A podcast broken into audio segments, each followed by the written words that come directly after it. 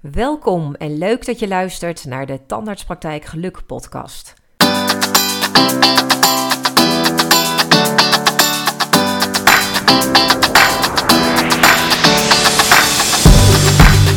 Mijn naam is Marcia van Wermerskerken en met deze podcast ga ik jou als tandartspraktijkprofessional inspireren om zoveel mogelijk werkgeluk te realiseren. Praktijkgeluk noem ik dat.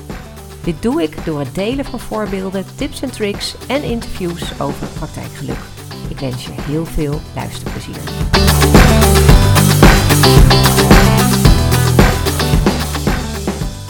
Hey, leuk dat je er weer bent. Ik heb mezelf net geïnstalleerd met een heerlijk kopje koffie op de bank. Met naast mij een prachtige kerstboom. Hij is dit jaar, vind ik zelf, echt ontzettend goed gelukt doe ik altijd uh, elk jaar met mijn uh, dochter. Dan gooien we alle leuke dingen in de boom die we in de loop van de jaren verzameld hebben. Dus het is echt zo'n boom waar uh, alle kleuren in voorkomen. Geen gekleurde lampjes, hou ik niet van. Maar mooie kleine lampjes met alle versiersels. Zelfs nog uit de kindertijd van de kinderen.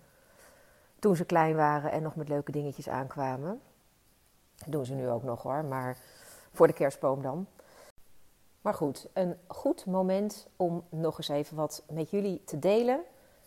Wat er in de decembermaand uh, vaak speelt. Ik wil salarisverhoging. Dat is een vraag die, weet ik zeker, elk jaar rond deze tijd uh, aan jullie wordt gesteld. Van minimaal één teamlid. En waarschijnlijk denk je dan ook weer van. Of tenminste, ik denk dat sommigen van jullie dat ongetwijfeld uh, zo voelen. En sommigen misschien zelfs ook wel deze vraag uh, elke keer weer een verrassing vinden. Of eh, voor, voor sommigen van jullie die vraag weer een verrassing is. Of zwaar voelt, misschien wel een soort van spanning geeft. Uh, als een, nou, even een beknelling, een druk op je keel voelt. Ongemakkelijk, zeg maar gaan vast weer van die stemmetjes spreken in je hoofd, hè, waarom het dan scheef voelt. En voor je het weet, druk je jezelf of schiet je bijna in een soort van slachtofferrol, omdat je nou, misschien wel onrechtvaardig vindt dat je weer aan die salarisverhogingen moet gaan beginnen. En dat is interessant, hè? want waarom eigenlijk? Waarom voel je dat zo? En even voor de duidelijkheid, niet iedereen heeft dat. Hè? Uh, mensen die daar al in het begin van het kwartaal over na hebben gedacht en weten dat die salarisverhogingen eraan komen, die hebben daar natuurlijk geen last van. En dat is ook heel fijn en dat gun ik ook iedereen. Maar ik weet uit ervaring dat niet elke praktijkmanager of praktijkhouder dit zo voelt. En toch wel een beetje weer zich uh, ja, laat overvallen, zo in die decembermaand, door die vraag: krijg ik nog een salarisverhoging? Of wat doen we eigenlijk? Hè, wat gaan jullie doen met de salarisverhoging? Eigenlijk ook al zo'n vraag alsof iedereen een salarisverhoging krijgt. Maar goed, dat terzijde. Um, maar interessant dus, waarom geeft dat zo'n onrustig gevoel als we daar even vanuit gaan? Wat is dat dan? is dat dan omdat er weer meer geld, omdat het weer meer geld gaat kosten, weer hogere personeelskosten?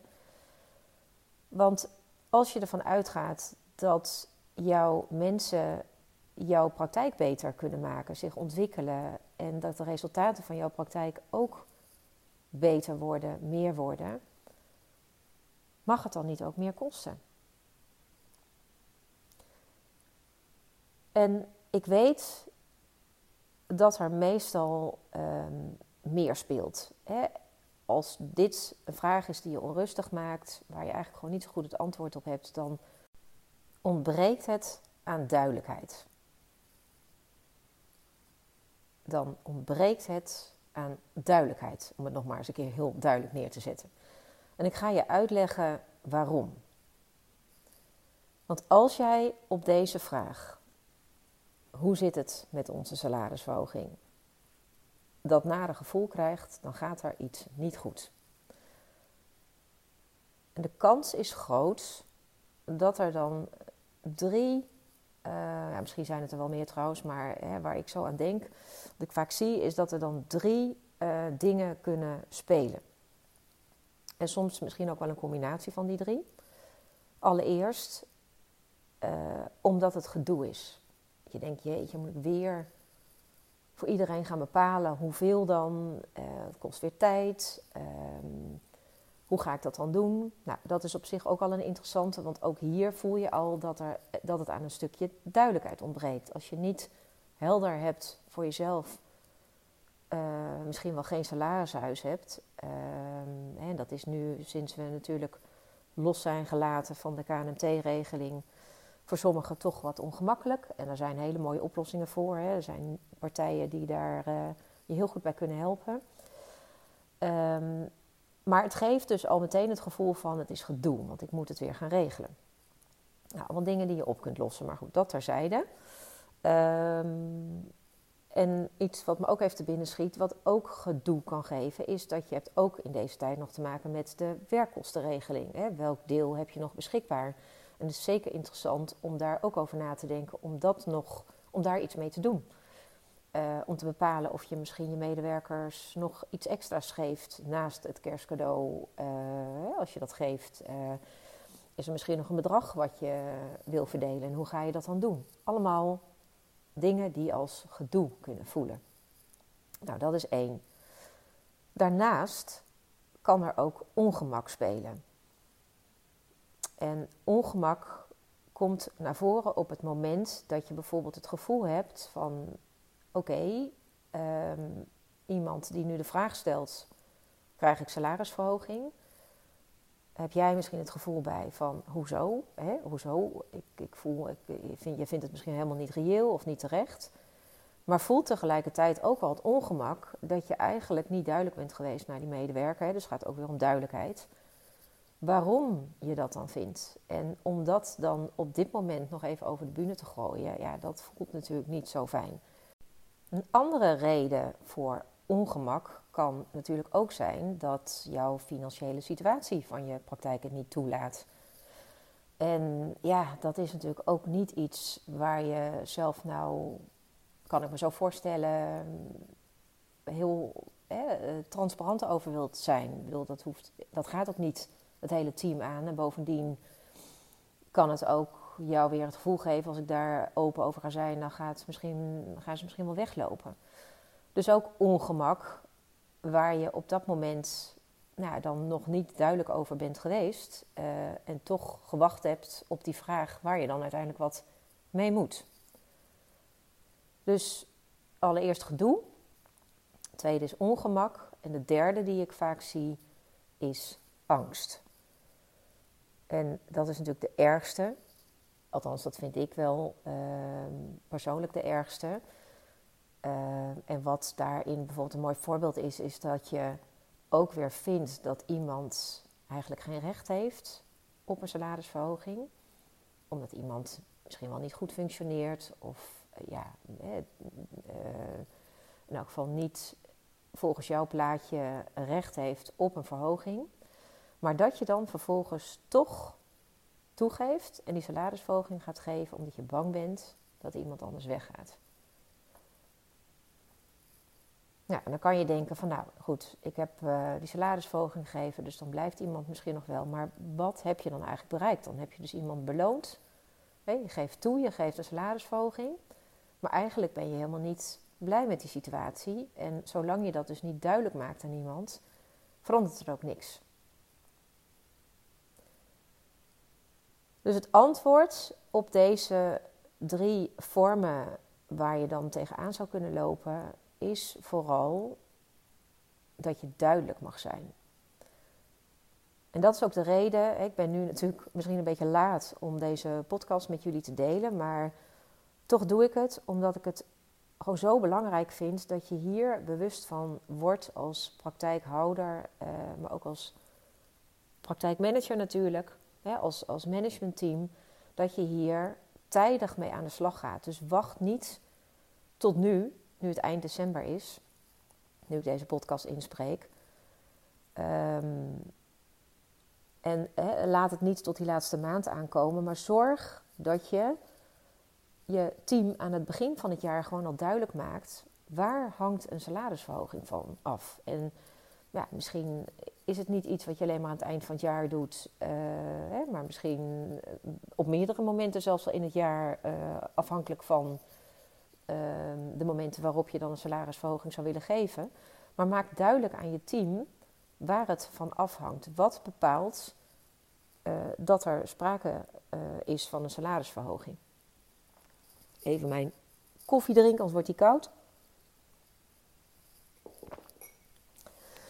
Um, dus ik nodig je echt uit van ga daar begin volgend jaar gewoon al met je, eh, met je team, uh, of in elk geval met je managementteam, als je managementteam hebt of als je dat in je eentje doet, vooral voor jezelf eens even bij stilstaan.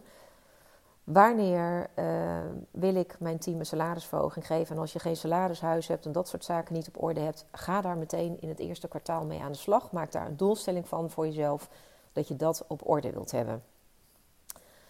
En zorg dan dat je vervolgens in kwartaal 3 dit ook weer in je doelstellingen verwerkt of in je actielijst minimaal hoe dat eruit gaat zien, zodat je niet eind december weer geconfronteerd wordt met deze situatie.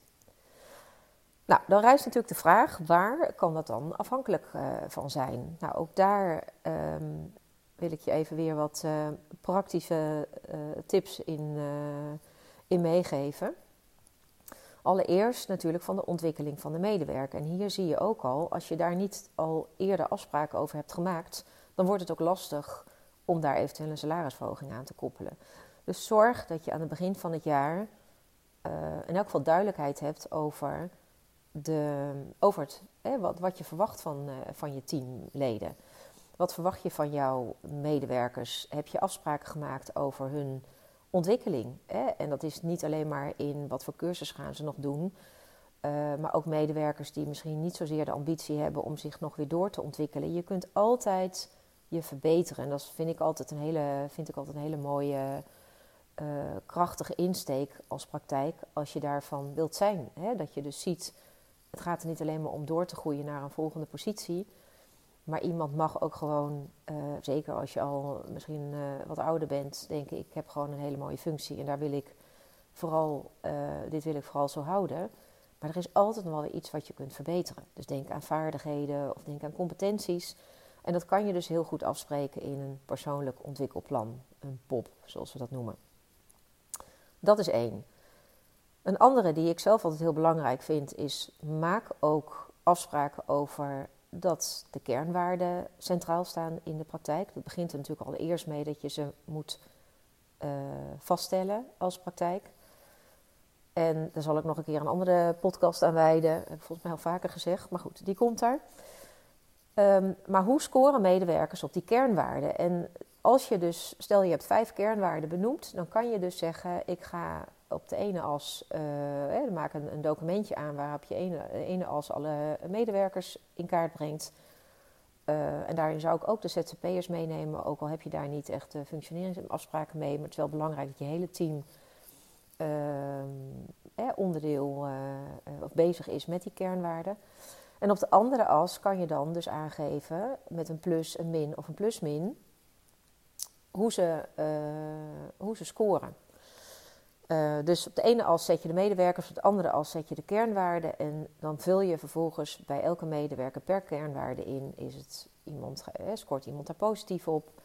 Uh, is het redelijk, hè, een plus-min? Of heeft, is daar echt nog verbetering mogelijk? Nou, als je dat op die manier doet, dan breng je dus ook in kaart hoe die scores zijn. En kan je dat ook weer meenemen als uitgangspunt voor uiteindelijk eh, wat bepalend is voor eventuele salarisverhoging.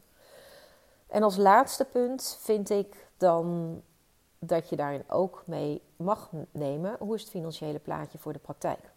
Nou, als je daar echt um, transparant in wilt zijn, dan is het ook goed om bijvoorbeeld begin van het jaar je team mee te nemen. Ik, ik hou ervan, ik ben echt groot voorstander van Hè, om je plannen ook te delen. Dus wat is je doelstelling? En ik weet dat het in tandartspraktijken niet zo gebruikelijk is om je financiële doelstelling te communiceren. Maar waarom niet? Weet je, je kunt daarmee ook heel duidelijk maken. Je hoeft niet alle details op het financiële vlak te delen, maar je kan natuurlijk best wel zeggen van nou jongens, als wij aan het eind van het jaar dit omzetdoel hebben gerealiseerd ehm, en de kosten hè, niet hoger zijn geweest dan, hè, dus eigenlijk komt het natuurlijk op neer van wat je, wat je, wat je winst is geweest. Um, ja, dan zit er aan het eind van het jaar ook uh, iets in. Hè, uh, zit er in elk geval een salarisverhoging in, of misschien wel een bonus.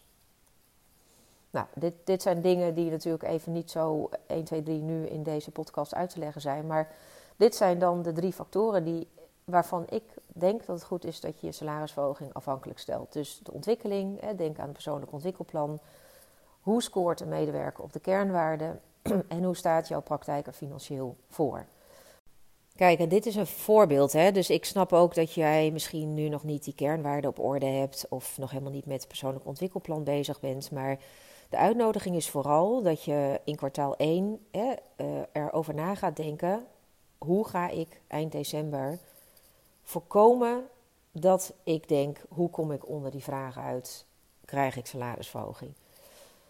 maak het gewoon heel helder voor jezelf uh, en deel dat met je team. Dus als je nog niet daarin alle drie de punten die ik net noem op orde hebt, bepaal dan gewoon voor jezelf. Begin met dat je voor jezelf duidelijk maakt waar je het dan wel van afhankelijk wilt stellen.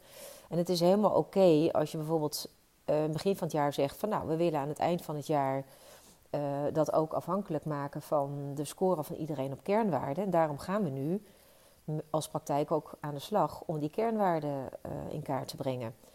En op het moment dat jij echt denkt van nou, dat financiële plaatje, ik, ik heb echt überhaupt nog nooit nagedacht en ik zie elk jaar wel weer waar ik uitkom, ja, dan is dat ook niet zo'n goed idee om daar meteen het begin van het jaar mee te beginnen. Maar dit zijn voorbeelden hè, hoe ik het uh, bij praktijken aanpak.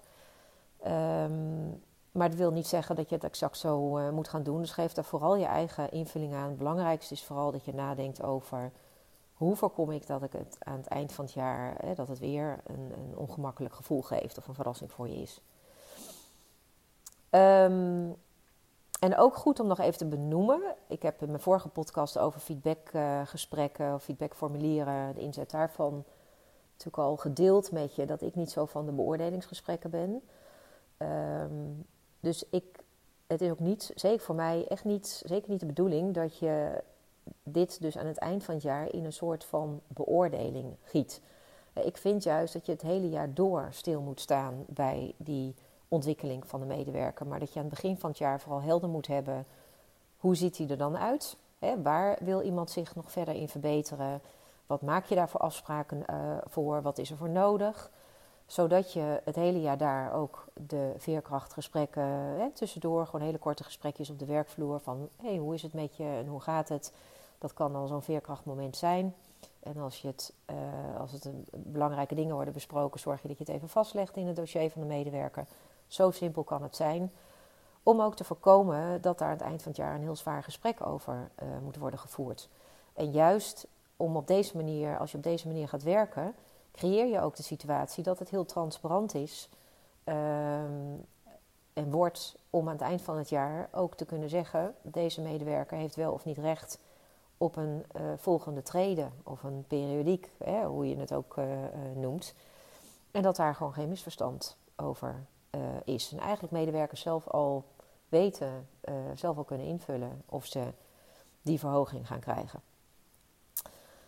Um, nou, tot slot um, vind ik het ook nog wel leuk en goed om met jullie ook nog even wat andere dingen te delen, waardoor wat ook heel erg helpt om duidelijk te zijn in je praktijk. Um, en zit ik even te kijken wat ik ook alweer had opgeschreven, want dat had ik eerder even voor mezelf vastgelegd. Ja, ik heb ook al eerder uh, met jullie gedeeld dat ik ben echt een groot voorstander van het vastleggen van je werkwijze. Hè? Dus niet alleen je uh, protocollen, hè, hoe er gewerkt wordt, omdat dat natuurlijk ook klinisch belangrijk is dat je dat soort dingen uh, hebt vastgelegd. Maar ik vind het echt, ik zie gewoon hoe nuttig en fijn het is om juist misverstanden in een praktijk te komen, discussies over hè, wat er allemaal niet lukt. dus vooral in die wereld van niet te belanden helpt het enorm om je werkproces gewoon in kaart te brengen, om het transparant te maken. Dus werk, werkinstructies uh, te schrijven en ze bij voorkeur digitaal beschikbaar te stellen aan het hele team hè, en zo toegankelijk mogelijk te maken. Dat er geen misverstanden bestaan over hoe je dingen in je praktijk geregeld hebt. Juist ook omdat dat ook zaken zijn waardoor je ook medewerkers meeneemt in wat is er eigenlijk belangrijk om deze praktijk goed te laten functioneren en waar is dus een eventuele salarisverhoging ook van afhankelijk. Want dat is vaak een link die jij als praktijkhouder wel ziet, maar die op de werkvloer ehm, niet altijd even duidelijk is. En op het moment dat je een team leert hè, en ze daarin meeneemt, dan wordt dat transparant en dan gaan ze dus ook zien dat hun salarisverhoging of een eventuele periodiek afhankelijk ook is van hele basic zaken die met het functioneren van jouw praktijk te maken hebben. En om er een paar te noemen, uh, bijvoorbeeld een C90-procedure. als een patiënt uh, niet op de afspraak verschijnt, eh, al dan niet wel, of, wel of niet aangekondigd, de C90-procedure, heb je die vastgelegd in jouw praktijk? Is het bijvoorbeeld helder um, dat daar een bedrag tegenover moet staan. Hè? Hoe gaat jouw team daarmee om? En dit begint natuurlijk in de kamer bij de behandelaar.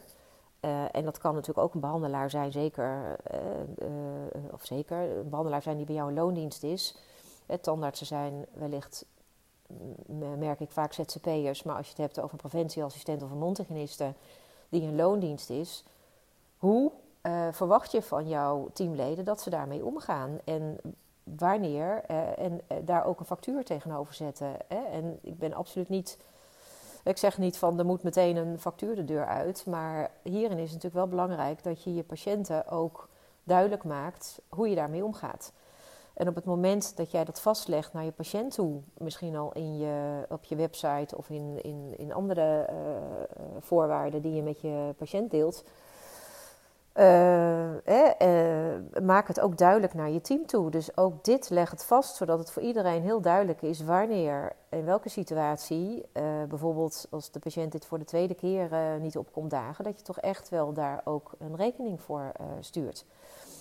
En op het moment dat je medewerkers daarin, daar te gemakkelijk mee omgaan, ja, is, ben jij gewoon die van je eigen portemonnee. En is dat uiteindelijk als ze daar niet consequente procedure in volgen of het misschien moeilijk vinden, ja, leidt dat uiteindelijk tot minder resultaat voor jouw praktijk, heel kort door de bocht. En maakt dat dus ook een salarisverhoging minder mogelijk, om het maar even heel eenvoudig neer te zetten.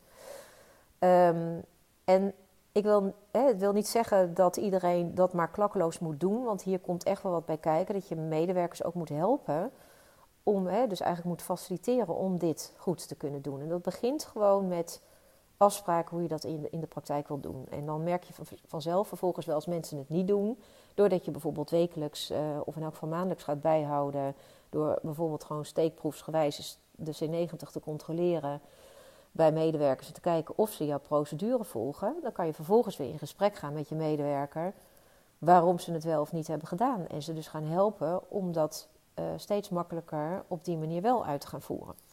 Nou, volgens mij ben ik inmiddels vijf minuten bezig met de C90, maar ik denk dat het wel een beetje duidelijk is wat ik hier uh, mee bedoel. Datzelfde geldt ook bijvoorbeeld bij het declareren, uh, het, het, het, correct declareren. Hè. Denk aan um, de M03-code voor de, de M01-code voor de, voor de preventie. Ik zie heel vaak dat het in de praktijk um, door assistenten toch nog wel lastig wordt gevonden. En wordt gedacht van nou, iemand was er 17, 18 minuten. Nou, ik maak er 15 van. Ja, weet je, is dat terecht?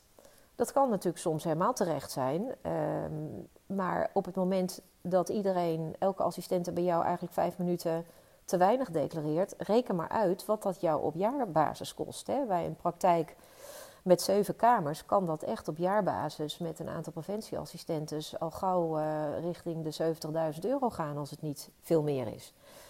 Dat zijn de bedragen waar je het over hebt. Dus ga daar ook over in gesprek met je, met je teamleden. Weet je, het zit enerzijds in dat ze bekwaam mogen worden. Dus dit is weer een mooie voor een uh, persoonlijk ontwikkelplan. Om ze te leren hoe ze hier ook met patiënten mee omgaan. Maar dat je ook binnen je team dus hele duidelijke uh, en dat, je ze dus uh, faciliteert in gesprekstechnieken, uh, om, om dat gewoon veel makkelijker voor ze te maken. Maar dat je ze daar dus ook het bewustzijn geeft van op het moment dat zij het besluit nemen om het naar beneden af te ronden. Of voor patiënten die 30 minuten staan ingepland, structureel eigenlijk maar 15 minuten te declareren. Ja, dat ze eigenlijk daarmee ook ehm, misschien wel zeggen van nou goed, weet je, ik vind het zielig voor die patiënt. Ik haal het wel van mijn salarisverhoging af. Hè? Zo, zo, zo strak zou je hem neer kunnen zetten. Dat, ik weet als je het zo neerzet dat, het natuurlijk, eh, dat je daar geen vrienden mee maakt. Maar ook hier snap je wat ik bedoel. Um, ga met je team gewoon in gesprek. Dat het heel duidelijk wordt wat zij er zelf aan kunnen doen. Wat hun eigen rol is om die salarisverhoging ook mogelijk te maken aan het eind van het jaar. Nou, nog eentje. Procedures opvolgen. Ik gaf net al aan, leg die werkinstructies vast. Op het moment dat je dat hebt gedaan en je ziet dat medewerkers toch blijven zeggen van ja, maar nou, ik doe het toch zo. Eigenlijk is het een, stukje werkweigering. Als mensen structureel toch niet doen wat jij wel hebt afgesproken, ook daar mag je zo'n veerkrachtgesprek voor gaan voeren. Wat weerhoudt ze dan? Is het, kloppen jouw procedures niet? Mag je die gaan aanscherpen? Of is het echt een stukje werkweigering wat ze eigenlijk doen? En wat hebben ze dan nodig om het wel te gaan doen? Oké, nog eentje. Wat denk je van die situaties, die ken je vast ook, dat mensen eigenlijk het zelfrecht uh, of zelf bepalen dat ze even op adem mogen komen omdat het zo druk is geweest? En natuurlijk zijn er momenten waarop daar alle reden toe is. Maar er zijn ook situaties, en vaak zijn het ook dezelfde mensen, die altijd als jij voorbij loopt net even niets staan te doen. Ga daarover in gesprek. Want ehm, ja, weet je, is het inderdaad zo dat jij altijd op dat moment voorbij loopt? Of weet je medewerker op dat moment gewoon niet wat hij moet doen? Of heeft hij meer tijd nodig? Waar ligt dat aan? Weet je, maak dat dus bespreekbaar. Uh, ook zo'n situatie die ik uh, voorbij uh, zie komen, is dat als het bijna tijd is, hè, het zit tegen vijf uur of, of zes uur, wat jullie eindtijd is aan, dat men, mensen dan gaan denken van, nou ja, god, het is bijna tijd, we doen het morgen wel. Eigenlijk pakken ze daarin de regie over werktijd, waarin jij ze gewoon salaris bepaal, betaalt. Dus als jij voelt dat het daar niet strookt, ga daarover in gesprek. Want dit zijn ook de momenten waarbij jij aan het eind van het jaar denkt, of jij, jij dat ongemak gaat voelen van potverdorie, ze lopen de kantjes ervan af. Ik zeg niet dat het zo is, hè, maar er zitten er altijd tussen waarbij jouw gevoel zo is. Als je dat niet bespreekbaar maakt, dan verandert er niets. En ga jij straks, omdat je bang bent dat je ze kwijtraakt, toch die salarisverhoging geven? Ja, wat, wat klopt hier niet? Um, wat zijn nog meer opties? Ja, een behandelaar, zeker de behandelaren die in loondienst zijn, uh, nodig ze uit en spreek af dat ze elke dag hun declaraties checken. Want ze zijn dief van jouw portemonnee, om het ook maar weer, en ik bedoel het allemaal niet zo hard, maar om even gewoon heel lekker duidelijk te zijn. Op het moment dat zij vergeten toch een bepaalde verrichting te declareren, of misschien een hele patiënt in te voeren, en je ontdekt dat niet, ook dit kost je tienduizenden euro's op jaarbasis als je daar niet goed de vinger op houdt. Dus vraag medewerkers om zelf echt hun declaraties te checken. En als daar geen tijd voor is, dan moet je er misschien eens over nadenken om daar wel ook tijd voor te maken. Want deze tijd, die gaat je zeker opleveren. En als je dat medewerker zelf niet laat doen, zorg dan dat iemand anders de declaraties in elk geval, in elk geval af en toe eens even naloopt om te kijken ehm, ja, waar jullie toch zaken laten liggen. En als laatste eentje, ehm, ja, dat, dat is altijd wel een lastige, maar ik vind hem toch wel goed om te noemen. Uh, gebrek aan zelfreflectie. dus medewerkers die het lastig vinden om te zien wat hun eigen rol is, wat ze zelf eraan kunnen doen om een situatie te verbeteren. Ik heb hem al wel vaker genoemd in mijn podcast, maar het is voor medewerkers altijd vaak ook omdat ze er gewoon niet bewust van zijn, heel vanzelfsprekend dat ze de vinger wijzen naar het MT, naar jou als praktijkhouder of praktijkmanager. Als er iets niet goed gaat, dan ben jij degene die schuldig is, want jij mag daar iets aan gaan veranderen. Maar is dat zo? Hè? Dit is eigenlijk alleen maar aan de orde op het moment dat je iemand mishandelt of, of dat iemand mishandeld wordt. Maar als dat niet zo is, ehm, dan ben jij echt niet het ei van Columbus en heeft het team daar ook zelf iets in te verbeteren. Hè, als we het hebben over het schuren tegen de wereld van niet, hè, je hebt dus de wereld van wel voor de mensen die dit voor het eerst luisteren. Ik spreek altijd over de wereld van wel, hè, waarin alles lekker loopt, en je hebt de wereld van niet, waarin uh, de klaagzang komt, de dingen niet lekker lopen. Nou, daar zit altijd een gebied tussen. Ehm, en daarin, waar het gebied waarin dit gaat schuren, daarin kun je altijd jezelf de vraag stellen: wat is er wel mogelijk om weer terug te gaan naar die wereld van wel? Nou, daar zit ook het stukje zelfreflectie, wat niet alleen maar bij jou als managementlid uh, ligt, maar ook bij elke medewerker, elk teamlid op jouw werkvloer, om mee te denken.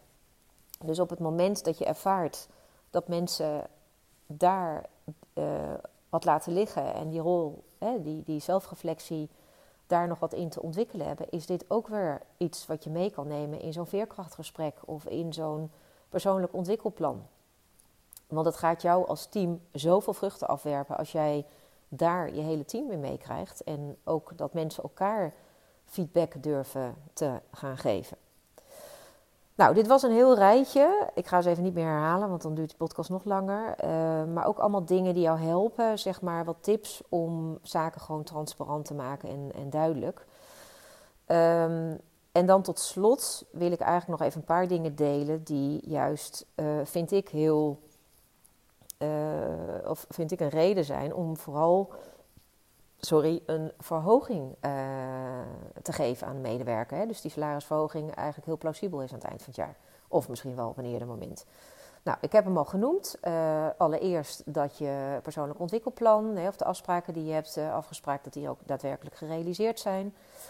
Um, of misschien niet gerealiseerd zijn, maar een medewerker daar gewoon niets aan kan doen. Hè, dat er situaties in de praktijk zijn geweest waardoor het niet mogelijk was. En zeker als jij hebt gezien dat die medewerker toch er alles aan heeft gedaan om het wel, uh, hè, om die afspraken wel na te komen, maar dat het niet is gelukt. Dus eigenlijk elke keer weer heeft gekeken van wat is er wel mogelijk, dat met je heeft besproken en dat het toch niet is gelukt.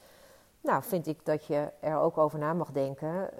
Uh, is dat dan een reden om die salarisverhoging niet door te gaan? Of misschien juist een reden dat je bepaald uh, proactief gedrag beloont. Hè? Dat je dus ook als het niet gelukt is, toch zegt: Ik vind dat alle reden toe is om jou die salarisverhoging te geven. Um, dus dat heeft vooral ook te maken met dat iemand gewoon alle ingrediënten in huis heeft. Uh, ja, of misschien is het dan wel een andere situatie nu ik het zo uitspreek. dus juist medewerkers die Denk aan medewerkers, dat is hem, uh, die alle ingrediënten in huis hebben om er iets van te maken, maar dat het er gewoon nog niet uitkomt. En dat jij wel ziet dat er zo'n drive en zo'n leergierigheid in zit, dat dat in de toekomst echt wel gaat lukken. Nou, beloon die medewerkers, want dat zijn de mensen die jij vast wil houden in jouw praktijk. Daar gaat jouw praktijk straks uh, op draaien, dus stimuleer ze daar ook in je straft ze niet af door dan te zeggen: ja, je hebt dit punt nog niet bereikt, dus jij krijgt het niet. Um, nou, denk ook even aan de mensen die bij jou de kartrekkers zijn of uh, de kar omhoog duwen. Hè, die proactiviteit gewoon heel erg laten zien. Mensen met die positieve houding, die denk aan wat zijn nou de mensen die voor jou woest aantrekkelijk zijn. Ik zeg altijd niet in de zin hè, dat je er verliefd op wordt, maar vooral uh, die waarvan je er meer wil hebben, die je het liefst zou willen klonen, omdat die binnen jouw praktijk uh, nou eigenlijk waarschijnlijk zo'n drager zijn van je kernwaarden. Um, die wil je natuurlijk ook belonen. Denk aan de mensen die ambassadeur zijn voor jouw praktijk. Hè? Want dat zijn de mensen die uiteindelijk weer zorgen voor de nieuwe instroom. Denk aan mensen die betrouwbaar zijn, waar jij op kunt bouwen. Nou, allemaal zaken die ik persoonlijk belangrijk vind om over die verhoging na te denken. Ehm, nou, hoe dan ook begint het ook natuurlijk bij het hebben van ehm, een salarishuis of nadenken van hoe wil ik überhaupt mensen belonen. Dat is een ander verhaal. Dit is even meer de uitleg of iemand er wel of niet voor in aanmerking kan komen. Nou, ik hoop dat ik je nieuwe inzicht heb gegeven en dat je hier in elk geval het nieuwe jaar mee aan de slag kan gaan. Ik wens je heel veel succes. Superleuk dat je luisterde naar de Tandartspraktijk Geluk podcast. Vergeet je niet om je te abonneren en een review achter te laten. Wil je meer inspiratie over praktijkgeluk? Connect dan met mij via LinkedIn of bezoek mijn website www.dentines.nl. En let op, Dentines is met dubbel S. Is er een onderwerp waarmee ik jou kan inspireren? Laat het mij weten. En ook als jouw tandartspraktijk misschien wel een mooie inspiratiebron is voor deze podcast. Wie weet is het praktijkgeluk van jouw praktijk straks te beluisteren als interview in mijn volgende podcast. Mijn naam is Marcia van Wermerskerken. Dankjewel voor het luisteren en tot de volgende keer.